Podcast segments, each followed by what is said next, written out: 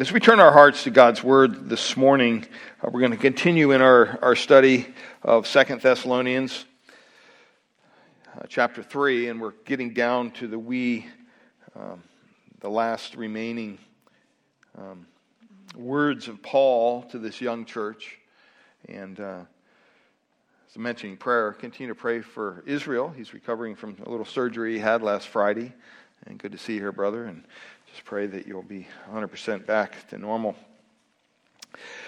But as we look at um, 2 Thessalonians chapter 3, we introduced this last week, and like I said, we didn't get through any of the outline other than uh, what I put in there uh, as an introduction. and we had a lot going on last week. But we're, we're looking at these last remaining verses that the Apostle Paul has to say to this church at Thessalonica in chapter 3. And last week we looked at the biblical view of work. It's almost like he throws this idea about working in here, and it kind of catches you off guard because he's talking about the return of Christ, he's talking about the Antichrist, all this stuff, the rapture, and then all of a sudden he starts talking about work. But we saw that it fits pretty well, and we'll continue to see that today. But we said when we're talking about work, a lot of us look at it as a drudgery. A lot of us look at it as something other than what the biblical view of work is. And last week we said that God exalted work by commanding it. He commanded us to work.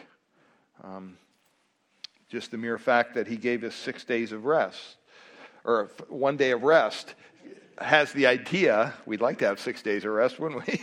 That's our idea of work. Um, one day of rest indicates that He gave us six days to work. And we also said that God sets the example in the triune God. God works, Jesus Christ works, the Holy Spirit works in different aspects, and we looked at all that last week.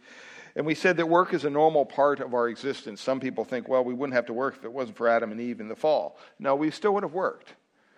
Adam had to work, he worked in the garden. It's just that sin brought about the toil of work. I think his gardening skills were rather enjoyable probably before he had to toil in the dirt.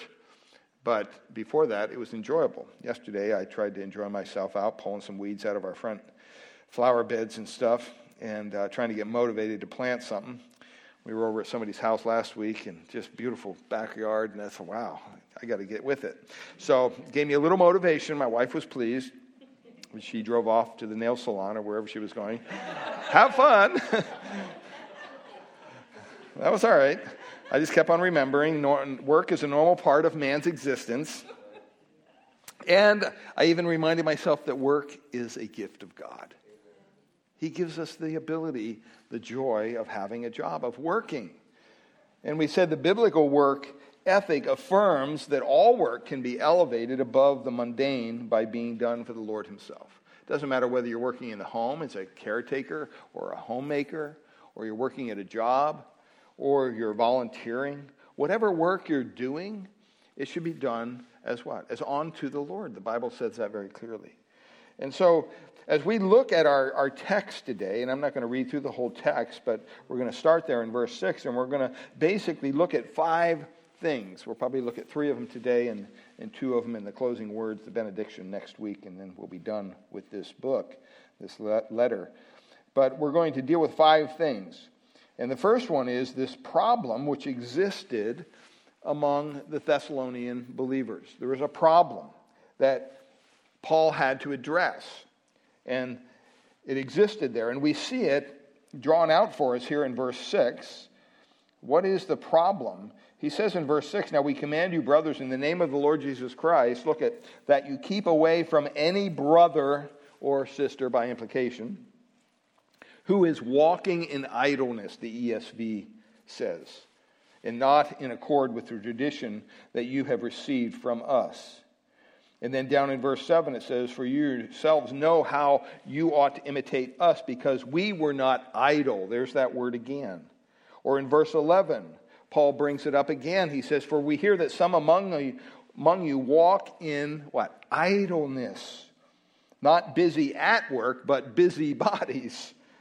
That, that Greek phrase, walking in idleness or walking in a, we could say, a, a disorderly manner, ataktos in the original language, it combines two words. It, it combines the idea of a word that means to set in order with a negative in front of it. That's what the little A there is in front of it. Uh, it comes to mean neglectful of your duties. Uh, it means to break ranks. That's one definition of it. Think of soldiers. I remember in ROTC when I was in college, I was joined Army ROTC. It was fun, you know, you just kind of play soldier for, for a while. And we, we'd have to learn a march, and we were out on this hot parking lot, pavement, dressed in our uniforms, and, you know, for about two minutes it was a lot of fun. And then it got real boring, you know, left, right, left, right, you know, about face, go back the other way. He just kept on doing it and doing it. And I remember one guy said, I'm done. I'm not going to do this. And he said, Oh, you want to quit? Fine. He wants to quit. Guess what? You're all going to do 50 push ups or whatever it was. We all had to pay. And, and they, what they do? He stepped out of rank. He said, I'm not going to do this. It means to behave irregularly. Um, those who are, are marching in rank, and somebody says, it's not that you miss a step, it's not that you're stepping right when everybody else is saying left, but it literally means to break rank. Like, I'm not going to do this anymore. I'm tired. I'm just going to sit down. And you pay for it.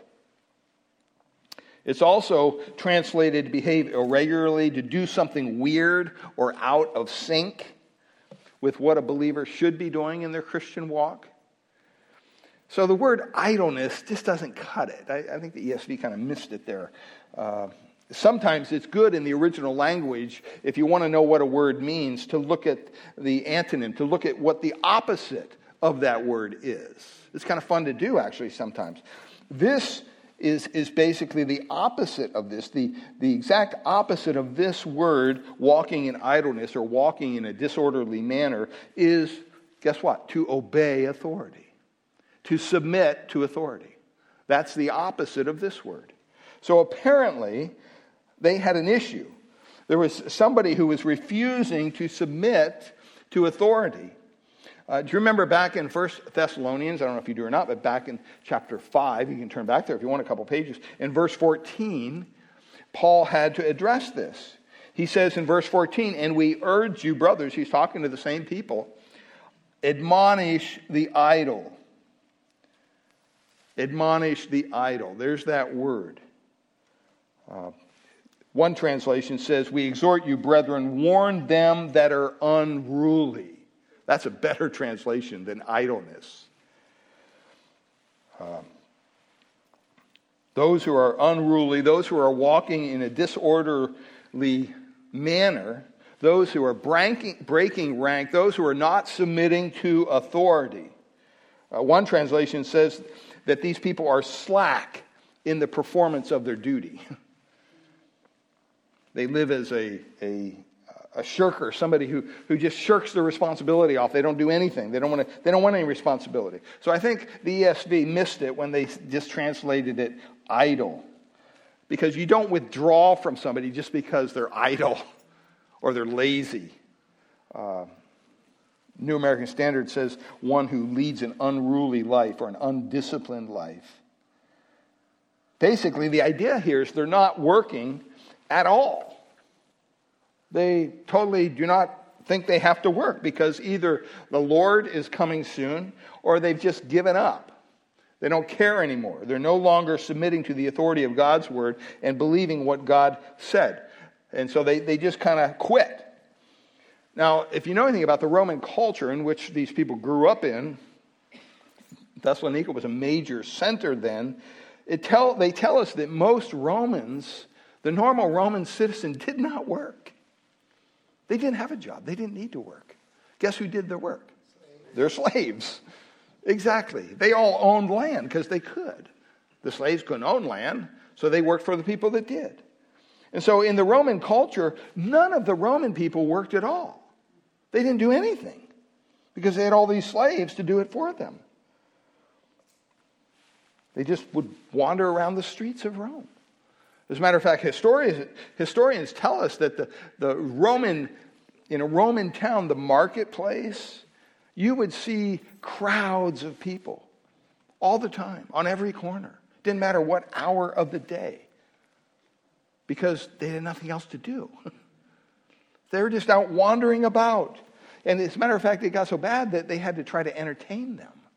When we were in Italy a couple months ago, we saw the Roman uh, Forum, where they, the Colosseum, where they would actually um, have these games with the gladiators. You know, they'd pour some soul down there on the, on the, on the grass pit with a, a wild animal, a bear or a lion who hadn't eaten in weeks, and say, This should be fun. And they would all get food because as the animals either were killed or they would kill them or they just died, they would provide food for everybody. It was a source of entertainment. And it was interesting because I learned that these were all free. It was just free entertainment. And it was a way that the rulers, the Roman rulers, would keep the people kind of ingratiated to them. Look at what we're doing for you. You have these free events every week, and you can just come and, you know, you had different levels. The poor people would sit way, way up in the nosebleed section. The slaves were even welcome to come, and they would sit up in the nosebleed section. And then if you were very rich, you could sit right down and watch everything happen right in front of you. But amazing. And they would provide food for the people and, and drink and everything. And they used it as a form of entertainment for these people because they had nothing else to do. Uh, it, was, it was kind of a, a, a sick place, really. They tried to entertain them and they got very brutal and gruesome. They just sat around. And this attitude, some of these people were saved, and now they're part of the church. And what happens? They bring that attitude into the church. And they realize, man, we don't need to work. Why do we have to work? And these were believers with this kind of a, a, cultural background, and they thought we don't have to work. And then they started to understand what Paul was teaching them previously about the coming of Christ, and that just reinforced it. So they just said, ah, why even, if Jesus is really coming back, and this is all going to burn anyway, why do anything here? And they, they basically concluded, we're not going to do a thing. We're just going to sit around. We're just going to wait. Paul calls that walking disorderly, walking in idleness, not submitting to authority, breaking rank, neglecting all of your duties, acting like your life is over, and refusing to work for the Lord. Do you think anybody thinks that way today? I do. I think, I think there's people that think that way today. There are people in our society today who claim to be believers, they claim to be trusting in the Lord, and they think everything's going to be over, so why do anything? Um, we don't need to work for the Lord anymore. It's a very interesting problem that they had, and Paul had to address it. And that brings us to the second point here the principle that affects this problem. The principle that affects this problem. Notice what it says in verse 10 if anyone is not willing to work, notice it says not what? Willing to work. Let him not eat. The issue is willingness, not ability. The issue is willingness, not ability. Well, what if you don't have the ability to work? Uh, what if you don't have the means to work? What if you're poor? What if you're crippled? What if you're disabled? What if you're sick? Well, take your Bibles and turn back to Deuteronomy chapter 15. Deuteronomy chapter 15. God makes it very clear that the purpose behind our work, why do we work? The purpose behind our work is to provide funds so that we can purchase food not only for us to eat, not only so that we can have the basic essentials in life, having food and clothing. Paul says in all these things we should be content, but that we also might have what? A little bit extra to meet the needs of the people around us. Um, as you're turning to Deuteronomy 15, Ephesians 4 says the same thing, basically. It says, Let the thief, in verse 28, let the thief no longer steal, but rather let him labor, doing honest work with his own hands. Why? So that he can feed his face? No, so that he may have something to share with anyone in need. This is why God gave us work. And so here in Deuteronomy, we see in, in chapter 15, it's a great chapter, but look at verses 7 to 8. He says, If any one of you, one of your brothers, should become poor in any of your towns with your land that the Lord your God is giving you, you shall not harden your heart or shut the, your hand against your poor brother, but you shall open your hand to him and lend him sufficient for his need, whatever it may be. Wow. See, the Bible speaks to people who don't have the ability to work, that can't work. It says their needs should be met. Now, as you do this, as you practice this, I don't know about you, but have you ever been ripped off by somebody trying to help them out? I have several times, right? I mean, I had one guy met me at Stanford University and concocted this incredible story about his wife having cancer, or he was he had cancer, he was dying of cancer, and he didn't know if he should tell his wife or not. And he was a professor at Stanford. He said he had a briefcase. I met him at McDonald's for coffee, and he just reeled me in big time. Never asked me for any money. And I was able to witness to him and pray with him. And I thought, wow, that was just a wonderful thing. And I get back to my office only to hear the phone ring. I pick it up. Oh, is this Pastor Connie? Yeah. Oh, we just met at uh, McDonald's. Yeah. I was wondering, you know, I, I was just really contrary about this when we were meeting, but I was wondering if somehow you could help me out. I'm like, well, what's the problem? Because he was going on a trip. His story was he was on his way to the airport, San Jose Airport. And he told me on the phone, he goes, Yeah, I just, I, I'm taking your advice. I'm going to go home and tell my wife that I have this terminal cancer. I'm like, okay, that's good. Are you going to do that before the tree? Yeah, I'm going to do that real now. I got to do it quickly. But I wanted to get her some flowers. I'm like, okay, sounds like a good plan. like, what do you want, you know? And he goes, well, you know, I, I left the house and I, I don't have any money with me and I have no credit card or anything. And I was wondering if, if maybe you could loan me a $100 so that I could buy my wife a bouquet of flowers. I just stopped. I said, well, first of all, I don't, I don't have, and I didn't, I, don't have $100 with me to give you. And, and part of me is going, you're not really doing this. I mean, I met with you. You're, you're a nice guy. I mean, you're not really going down this path, right? This is just such a weird story. And he, he goes on, well, you know, I just wanted to, you know, kind of ease her pain. I said, well, Wait, so you're going to San Jose Airport, you're going on a trip, and, and you have no credit cards, you have no money? That doesn't make any sense, sir. And then he started getting a little more aggressive. Are you telling me you're not going to give me the $100? I said, Yeah. I, no, I'm not going to say. I'm going to pray about it. Let me call my wife. I said, I'll call you back. I called Ambika, and she said, It's a sham. I said, Clearly. So I called the guy back, and I said, You know what? We don't have the money to spare right now. I'm sorry. Uh, no, and he became irate. And I thought, wow, your motivation is really revealed, pal. And, and you feel you feel violated when that happens because you're trusting this person, right? And they just reel you in sometimes. You have to be careful. You have to use common sense. You don't just go around throwing cash out the windows to people.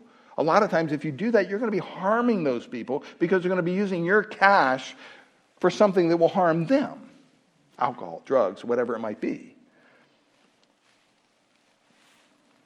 But I'll tell you one thing it's better to be ripped off than to never care about anybody. I'd rather say, yeah, I got ripped off five times rather than I was just hard hearted and kicked them to the curb. No. It's all the Lord's anyway, right? It's all the Lord's anyway, right? Okay, good. I just make sure we're on the same page. Everything you and I have belongs to who? It belongs to the Lord. He is simply loaning us these items, this house, this car, this money. We don't have anything except the Lord gave it to us. The Bible is clear in, in, in 1 Corinthians chapter 4, verse 7. He says, Paul says, What do you have that you did not receive?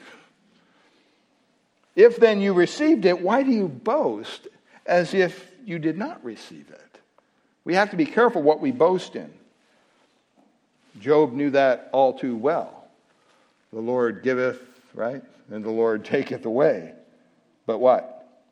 Blessed be the name of the Lord. Blessed be the name of the Lord. And so when it says if you're not willing, that's the issue. It's not about ability.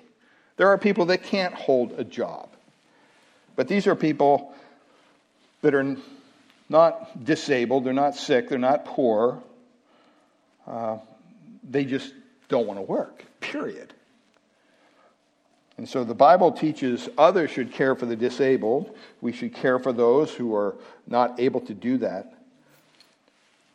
But it's very important if we have you know people who are asking us for money that we use some discernment because in all honesty there's professional panhandlers everywhere in Redwood City. You see them on every street corner almost. And there's also people out there with genuine needs, right? So that's where you have to ask God for wisdom uh, on, on, to discern between the two. James chapter 2, verses 15 to 17 says, If a brother or sister is poorly clothed and lacking in daily food, and one of you says, Go in peace and be warmed and be filled. yet you don't give them anything, the things that are needed for the body, what good is that? And then he relates it to faith. He says, So faith by itself, if it does not have works, is what? Is dead. It's dead. Um, he makes this very, very clear. God isn't trying to say if you if you if you you can't work, you know, you don't eat. No, he's not saying that. But he's saying if you're unwilling to. Uh, John chapter three John relates this. He says in verse 17, But if anyone has the world's goods and sees his brother in need, yet closes up his heart against him, how does the love of God abide in him? And then he says, Little children, let us not love in word or talk, but in deed and truth. But once again, we have to do that with wisdom. Because our Christianity, our Christian faith, is often seen by our willingness, really, to help people when they're in need. That's why people come to a church when they have a need. He's not talking about that. Um, the Bible lays out in Exodus 29 six days you shall labor and do all your work. Lots of people read this passage from Paul and they say, well, Paul must have made this up. The, the, Bible doesn't command us to work. Yes, it does, right in that passage. Six days you shall labor. Some of you are trying to work seven. That's not a wise idea. God forbids that. You should have a day of rest. Some of you are saying, well, maybe I'll only work two. That's not a good idea either right? He, he's laying it out here for us. I mean, any housewife with kids would love to have a day of rest. It seldom comes, they're constantly on duty. But it's God's command. The point is, it's God's command to work. And he tells us that over and over again. And the problem here behind 2 Thessalonians chapter 3 is really tough unless you get your heart and your mind wrapped around what God says about work what God says about work. And we're not to be weary in well doing. We're not to just shut up and stop and fold up and, well, Christ is coming. Let's, let's just focus on something else. No. Ecclesiastes chapter 2, verse 24 and 26 says, There's nothing better for a person than that he should eat and drink and find enjoyment in his toil. Wow.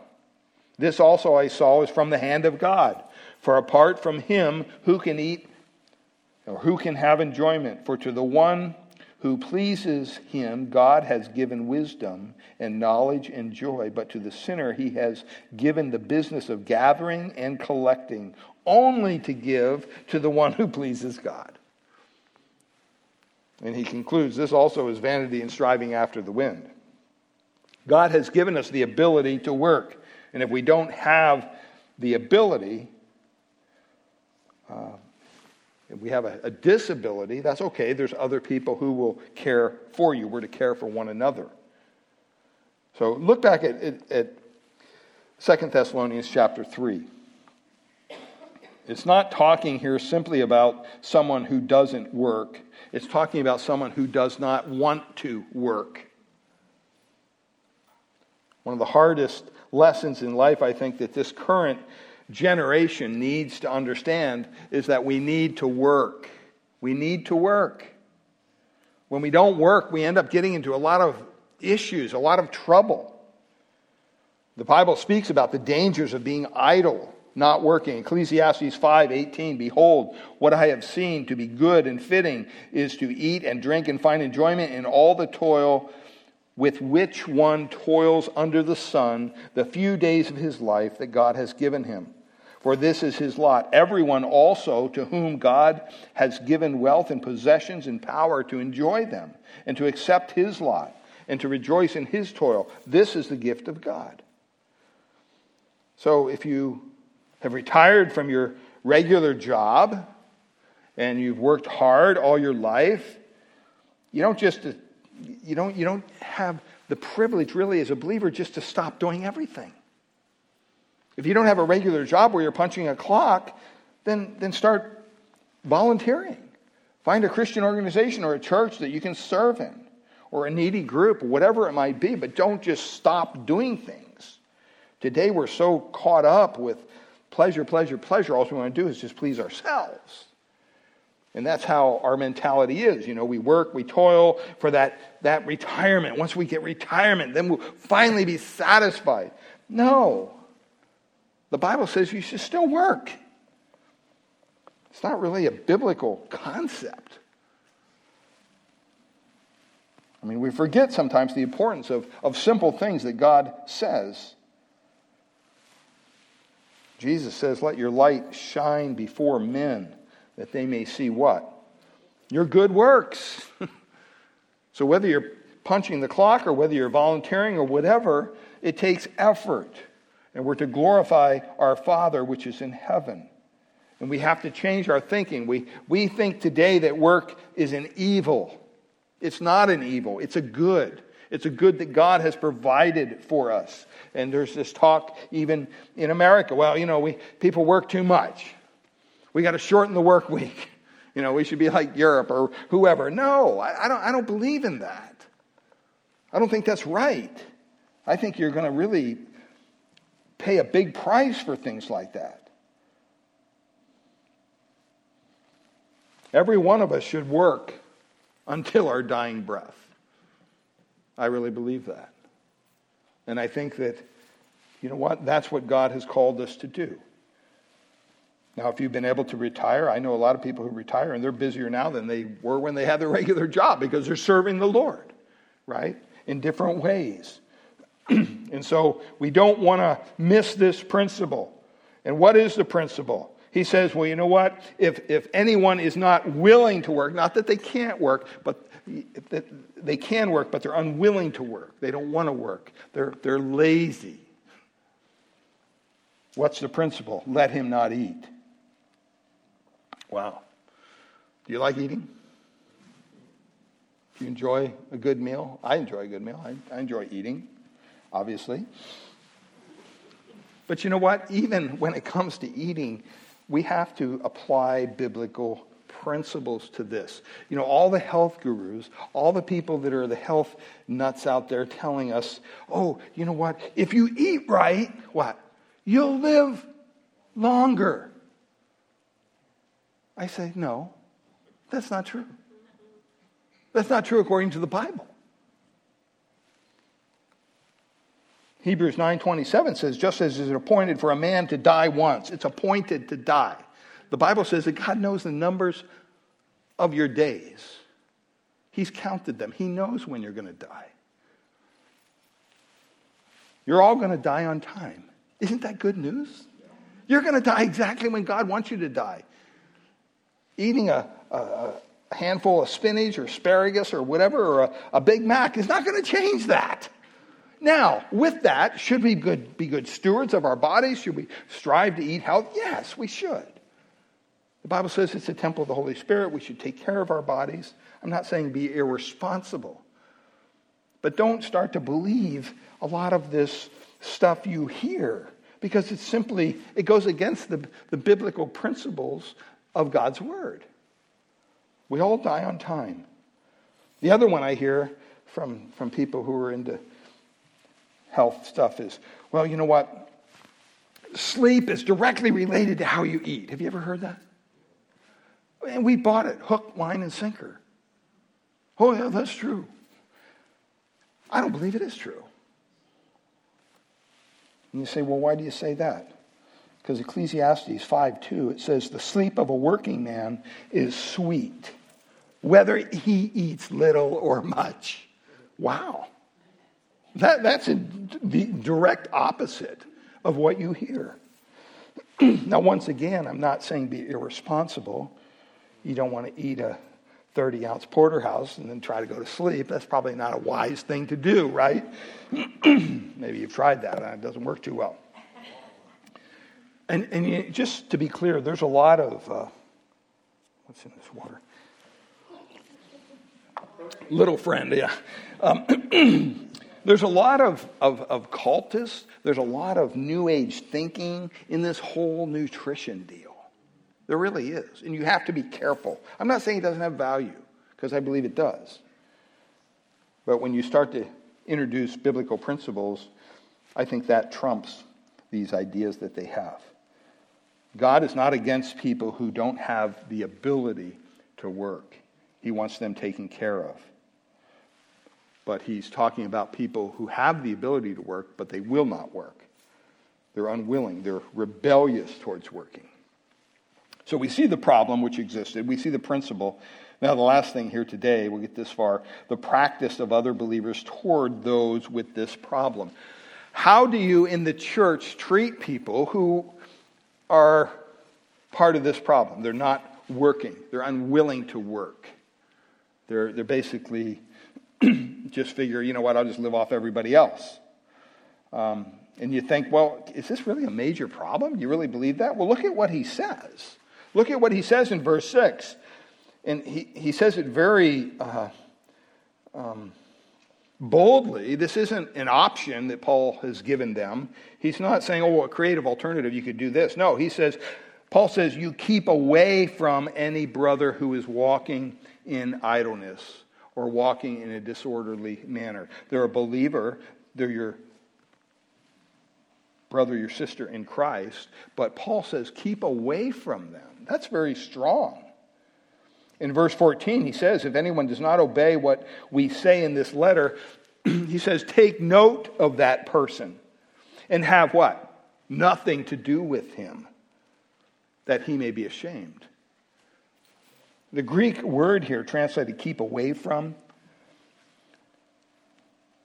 stellesthai, is from the, the Greek verb stello, and it, it means basically to set in place, to appoint to a position. But what's interesting is when it's used in the middle voice, meaning in and of itself, nothing else affects it, when it's used in the middle voice and it's followed by a preposition like apo here, that you keep away from, it means to avoid. It means to withdraw yourself from that person's presence. It's not used a lot in the New Testament. It's used in 2 Corinthians 8:20 where he basically says we take this course so that no one should blame us about this generous gift that is being administered by us. When Paul says we take, it's the same word. It's the same word there. The King James says avoiding this. The New American Standard says taking precaution. See, the idea of avoiding or withdrawing from someone within the body of Christ is not a common thing for us to wrap our mind around.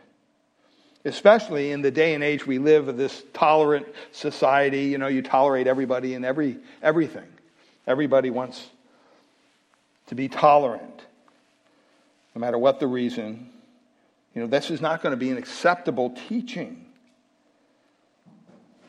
I mean, no, nobody really likes to hear this. Are you telling me to withdraw from someone? Yes. If, if they're practicing their Christian walk in the prescribed manner that Paul says, yes. The answer is you withdraw from them, you, you pull away from them. I was praying this week that people wouldn't think I'm angry at people. I'm not trying to tell people to be mean to each other and not be in fellowship with one another. And yet, there's something here that I think is being ignored in churches today. There are times when we need to stay away from those who call themselves believers but are walking in idleness. They're walking in a disorderly manner. They're walking in a way that's not submitting to authority. In this case, they're not wanting to work. They're saying, no, I'm not going to work. I remember one time I was down in Redwood City. I was, I, I was going to Costco, and I was on uh, Broadway there, and the red light was, I don't know, there's some accident on the freeway, so the traffic was just backed up. And if you've ever been down that way, you see the homeless people. They, they gather there and then they'll go up and down the median strip. Well, there was one guy walking up and down this median strip. And we were just stuck there, right? And people giving him money. So, I mean, everybody's pretty much tapped out. They're tired of him walking up to the car. But he just kept on doing it. And so finally he made his way back to my car. I was parked quite a ways back. And I remember rolling down the window and I said, hey, you know what? Um, can I ask you an honest question? And he goes, sure. I go, actually, I'll, I'll give you two bucks if you answer my question honestly. Sure. So I gave him two bucks. And I go, is this worth it for you out here? What do you mean? I'm like, well, I've seen you down here quite a bit. You know, I mean, I'm just wondering, it's kind of warm today. You're out here pretty much every day doing the same thing. Is it worth your time? He just chuckled. He goes, What do you mean? Sure. Meets my needs. He goes, then he went on. Wasn't too bright, obviously. He went on he said, Yeah, you know what? Beats, beats holding down a job. And it's all tax free. I make more, more money than my. And he just starts like exaggerating the facts clearly, but he's bragging about how much he's making out panhandling, doing no work at all. And I asked him, Did you ever think of getting a job? He goes, Why would I do that? He goes, I wouldn't be getting a raise, that's for sure. and he walked away. I thought, wow. You know, we, we, we buy into this idea that all the homeless people are homeless because they're, they're mentally ill or they're on drugs or whatever. That's really not true. And there was a recent study that proved that probably a little less than a third of people on the streets have any mental illness at all. Some of them do. But a lot of them are there because they choose to be there. And so we have to be careful, is what my point is. We have to know when to entertain these people, to help them out, and when we're being taken advantage of. See, the one who walks disorderly isn't the one who can't work because he's disabled. It's Paul is saying, no, this person just will not work. They will not work. And whenever anybody does that, Paul says, when they rebel against authority, they're not doing what God's word tells them to do in this thing, relation to work, but really in any part of their life, the Bible says that you should pull away from that person as a fellowship. Why? That they might be ashamed. They might be ashamed because the way we work wherever we're, we're working at is what? Is bearing our testimony.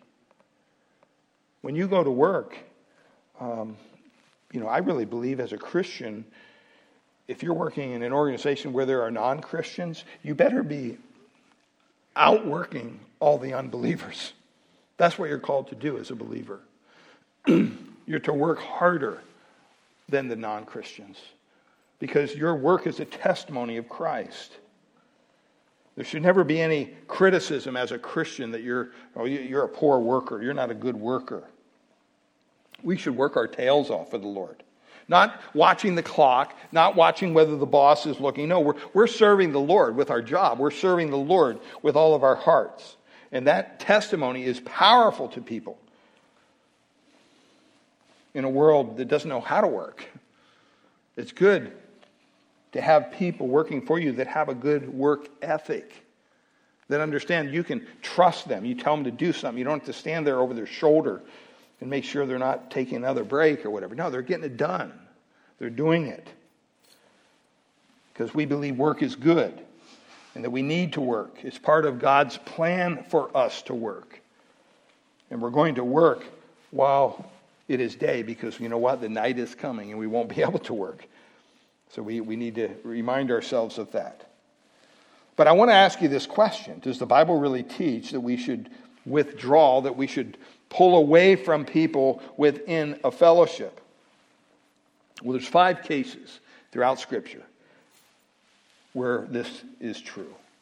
And the first one, if you turn to Romans chapter 16, when do we withdraw from another brother or sister in Christ? When do you withdraw from them? When do you say, I'm not going to have fellowship with you anymore? Romans 16, verses 17 to 18, tells us in the case of doctrinal errors, in the case of doctrinal errors. Paul says in verse 17, I appeal to you, brothers, to watch out for those, listen, who cause divisions and create obstacles contrary to the doctrine that you have been taught. He says, avoid them. Avoid them. Verse 18 For such persons do not serve the Lord Christ, but their own appetites, and by smooth talk and flattery, they deceive the hearts of the naive. Here's somebody within the body of Christ who is causing division. They're causing offenses contrary to doctrines that they've been taught. These are doctrinal errors. And what does the Bible say? The Bible says don't try to convince them they're right or they're wrong or cozy up to them. No, it says stay away from them. Stay away from them. A couple weeks ago, I got a call was here Wednesday studying, and I got a call, and somebody from a local church, conservative church, San Jose, and they said, Well, I, I get your opinion. I said, Okay. Well, you know, I talked to my pastor about this, and there's these people that come around our, our neighborhood, um, whether they're Mormons, Jehovah Witnesses, whatever the case was.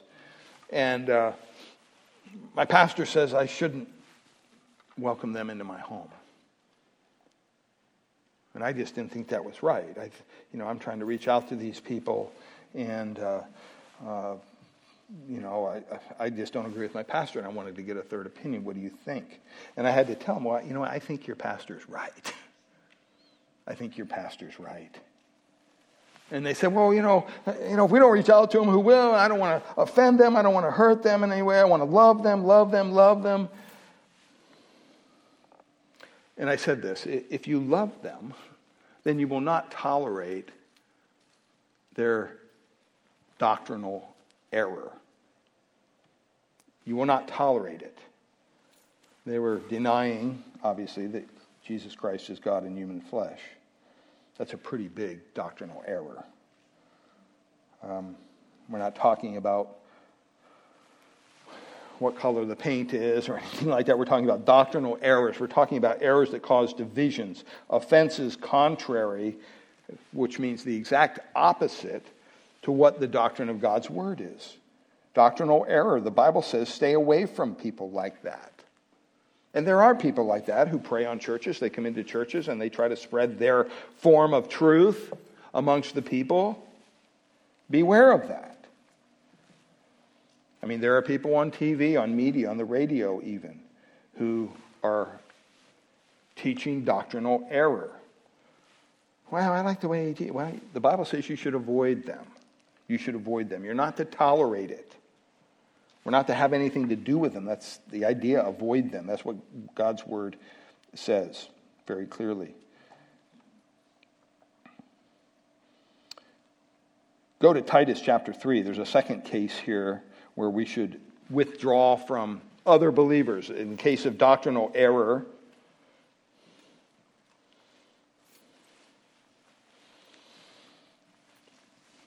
But secondly, in the case of divisive attitudes, divisive attitudes.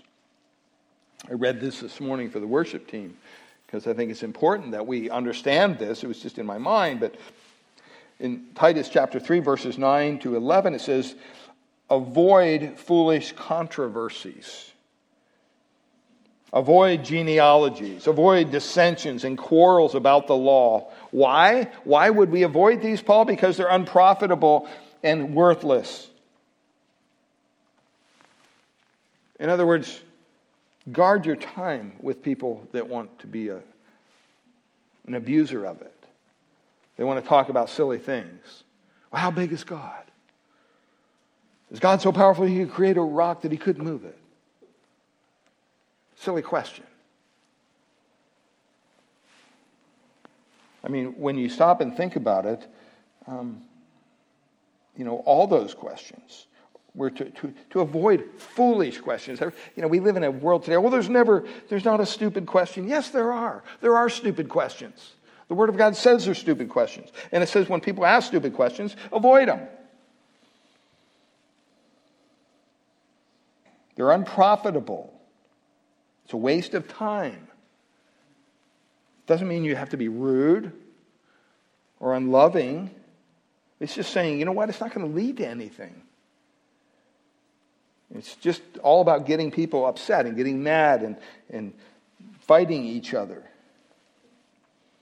In verse 10, it says, As for a person who stirs up division, stirs up division. This is not doctrinal error, interestingly, though, although the word heretic is used here, the English word heretic is not talking about doctrinal heresy. It's talking about a person who is fighting you, they're resisting you.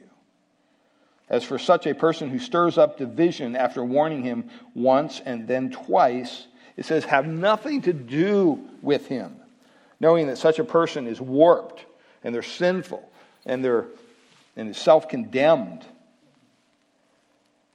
There's a difference between asking a good question, isn't there, and, and asking a question that's just going to lead into an argument.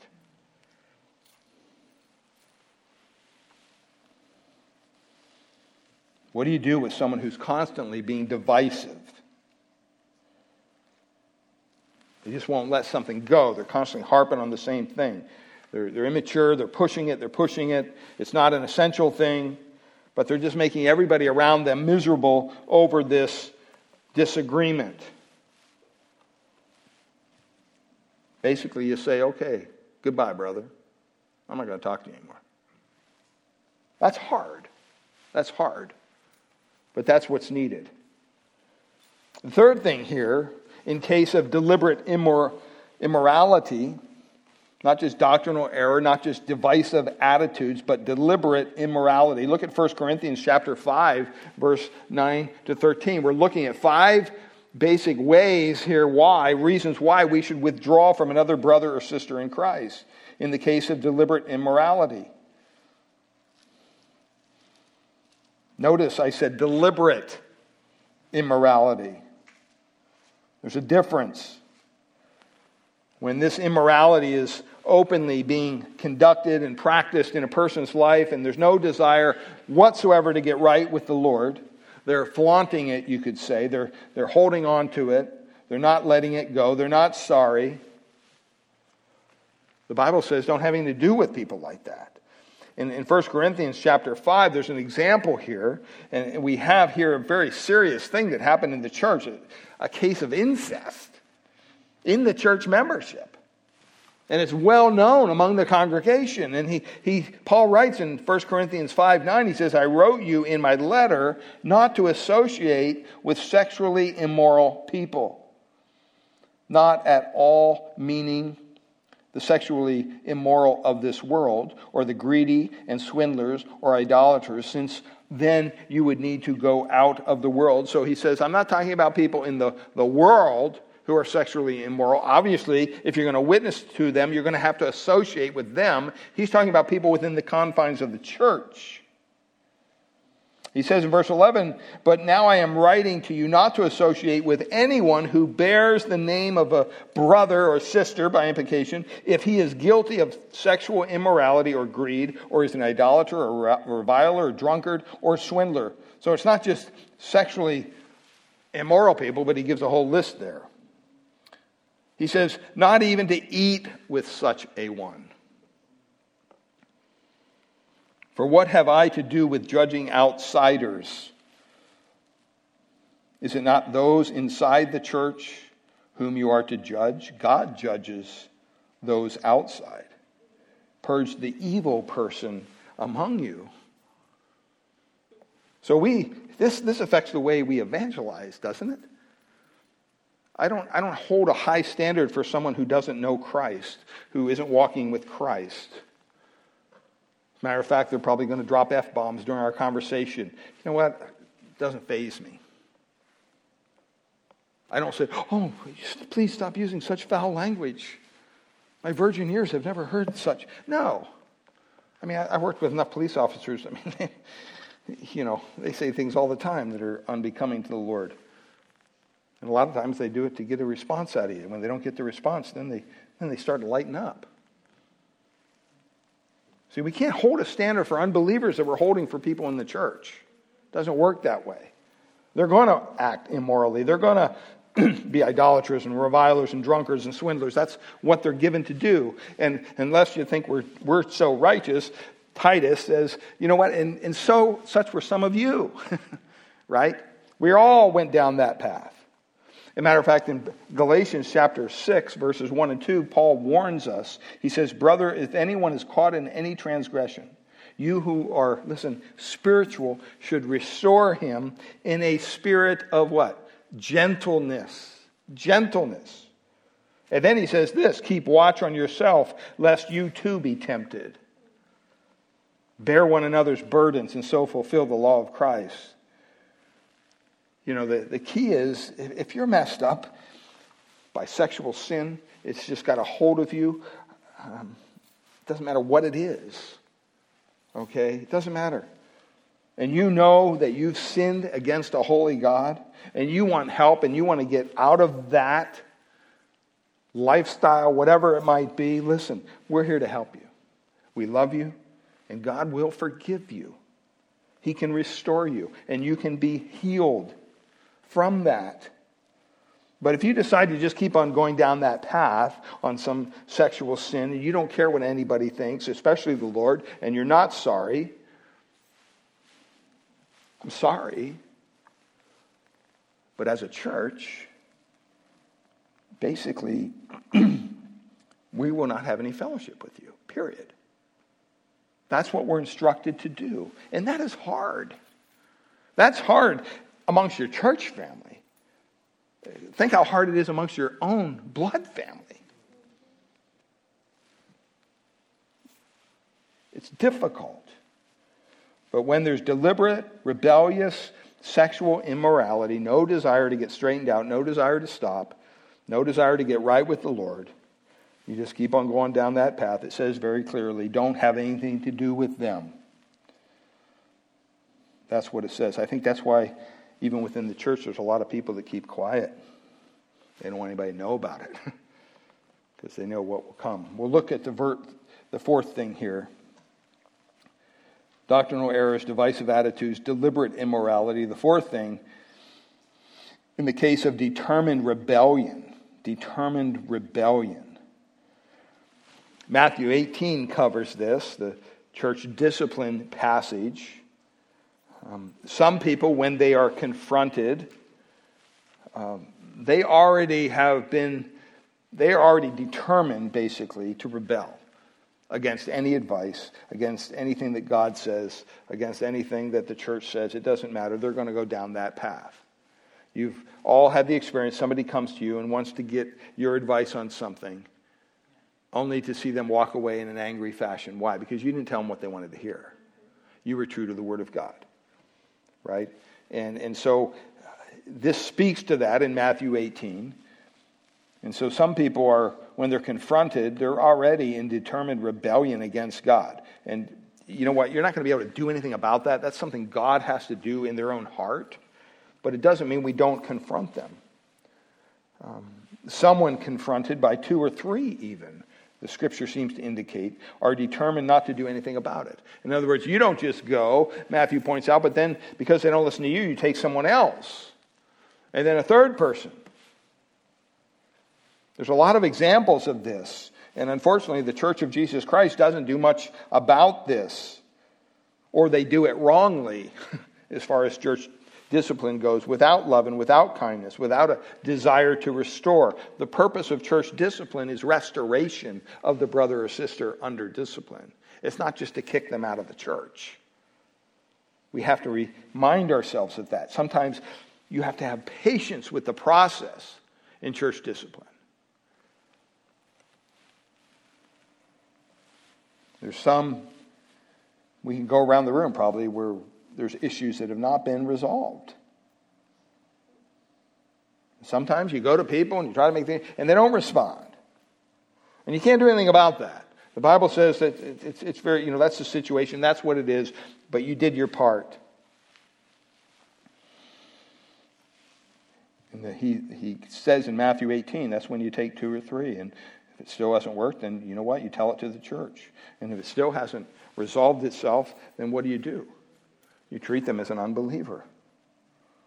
That's, that's, that's difficult.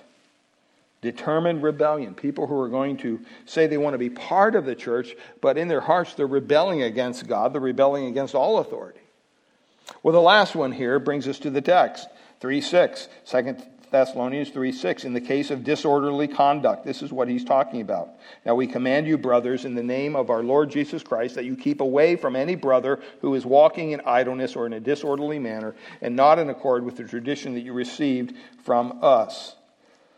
That leads me to say, after examining all those cases where the Bible says we should pull away from a brother or sister in Christ and not having to do with them. We should avoid, we should withdraw from them, have no company with them. I really have concluded that the person in 2 Thessalonians 3 has a clear refusal to respond to the authority and the command of the Lord concerning work. That's the context. They don't want to have anything to do with it. They don't want to hear what Paul has to say about work and remind them, hey, this is the gift of God. They don't care. They're, they're going to continue to leech off people. They're going to continue to beg. They're going to continue to try to get through life with minimal effort. They're going to do the least amount possible and get the most stuff for the least amount. That's their mentality. And, and these folks are everywhere. I talked to a guy one time. I was asking for a uh, referral for a certain business. And I said, Yeah, I, I noticed, you know, this, this certain company, they have a little fish symbol. And he goes, Brother, he goes, Don't even pay attention to that. I go, What do you mean? He goes, I know the owner of that company. They're far from Christian. And they'll rip you off as long as the day is long. I'm like, Really? I said, Why? He goes, Because it gets some business. It gets some business. They don't care. I mean, we're, we're too naive sometimes. We're just way, way too naive. They don't, these people here in, in Second Thessalonians don't want to have anything to do with work. They're just going to take advantage of people. Not because they can't work, mind you, the Bible addresses that, but because they won't work. Um, I remember when I was with Calvary Chapel in Indio, I went to several pastors' conferences over at Calvary Chapel where Chuck Smith taught, and one of his associate pastors was a by, guy by the name of Pastor Romaine. And I think he, he used to be in the, uh, I think he was a Marine Corps drill, drill surgeon or something. I mean, this guy just had a major attitude with anybody. It's just a little short guy. But I mean, boy, when he spoke, you listened. And if you weren't listening, he'd, he'd let you know. You know, um, I remember one time I went to a, a conference and there was associate pastors. And, you know, we're in the room and we're all a bunch of young guys, you know, youth pastors and worship pastors and stuff. And he gets up in front and this little guy gets behind. You can barely see over the pulpit. And he goes, How many of you here, are, how many here call yourself pastor? You know, so we kind of look around. We go like this, you know. I mean, that's what we do, right? He goes, Well, here you're nothing. You're scum. You got to earn that right here. Matter of fact, you earn it by cleaning toilets. And maybe after six months of cleaning those toilets, if you do a good job, we might promote you, not to pastor. I mean, he, he just really had a high, but it was good. It was very good. Pastors need to hear that kind of stuff, right? I remember him talking about men in their men's ministry who lost their jobs and they complained. They would come to Pastor Romaine, oh, Pastor, I, lost, I got fired and, and I don't have a job. He goes, What are you talking about? You don't have a job. You got a job. No, I don't. I lost it. He goes, You know what your job is? You get up at 8 o'clock and you start looking for a job and you do it till 5 o'clock. That's what your new job is. and that's true. See, we, we forget all that because we got all these other things that kowtow to people and, and just kind of make everything very, very, very easy. we need to come back to what the Bible says about work and understand clearly that this is a gift from God. When we have a job, we should be blessing the Lord, thanking the Lord that He has given us a job and that we get to work. And if we're done with our job, if we've retired, praise God that we have time throughout the day, that we can volunteer, that we can help others, and that we can get busy doing the things of the Lord. You know, we don't believe the lie that, well, you know what, I put in my day's work, and now I just play. That's all I do, I play. That's not good. That's not good. Next week, we'll finish off the last two, but let's close in a word of prayer and ask the Lord to bless our time of fellowship across the way. Father, we thank you for your word. Lord, we thank you for the gift of work. Thank you that we're able to apply the skills and the abilities that you've given to us. And Lord, it's a hard message to teach in today's um, attitude of tolerance today with everybody uh, thinking they um, don't have to earn anything, that everything should be given to them. And our, unfortunately, our government doesn't help us with this. They're constantly giving people things. And so people don't want to work. There's no need for them to work. But that's, we see what it's doing to our society. It's turning it upside down. And Lord, we pray that you would reach their hearts, that you would uh, just give us that desire to go to work and, and to do it for your glory. Whether we like the job or not, it's irrelevant. But we're doing it to serve you. We're doing it so we can reflect your glory, your righteousness, your grace to those around us. Lord, I pray for anyone here, even in our own congregation, who may be dealing with issues in their own life. Lord, maybe it's their own job that they can't stand. They hate going to work. Lord, I pray that you change their attitude. Lord, that you would allow them to embrace it as a gift from you. That, Lord, you can use that in their life to contour them uh, more into the image, conform them more into the image of Christ. And Lord, look at the outreach aspect of work, that we can reach out to our coworkers, that we can be an example of God's grace and glory uh, through our own efforts of work. And Lord, we pray for those who may not, who, who have the desire to work, but, but don't have a job right now. We pray that you would provide for them and that they would be busy working to work, looking for that job. And, and Lord, that you would open up the right door at the right time. And Father, we thank you for those, even within our own congregation, who have worked a full life and now they, they can enjoy the aspect of not going to a job, that they can retire. But Lord, that they would not take advantage of that. Lord, that they would be able to embrace their retirement as, as a way that they can really serve Christ even more without the constraints of an hourly, day to day job. And so, Lord, we thank you for all these things. And Lord, most of all, we know that the most important thing is whether we know you as our Lord and Savior, whether you've changed us, you've transformed us. If there's anyone here this morning or in the hearing of my voice that who has yet to put their faith or trust in Christ, I pray today might be the day for them that they would cry out to you, Lord, be merciful to me, a sinner. Save me from my sin. It's in Christ, in Christ alone, I put my faith and trust. Lord, please forgive me. Make me one of your children. Save me from my sin. That's a prayer that, when it's prayed from a sincere heart, that God will answer that prayer. He will change you. He will transform you. He will forgive you of your sin, past, present, and future. And He will make you into the person that He desires you to be. So, Father, we pray also for our fellowship across the way that you bless the food of our bodies, bless our conversation. And Lord, we just thank you for a wonderful morning. Pray that you would uh, um, just bless the rest, the remainder of our day. We thank you in Jesus' name. Amen.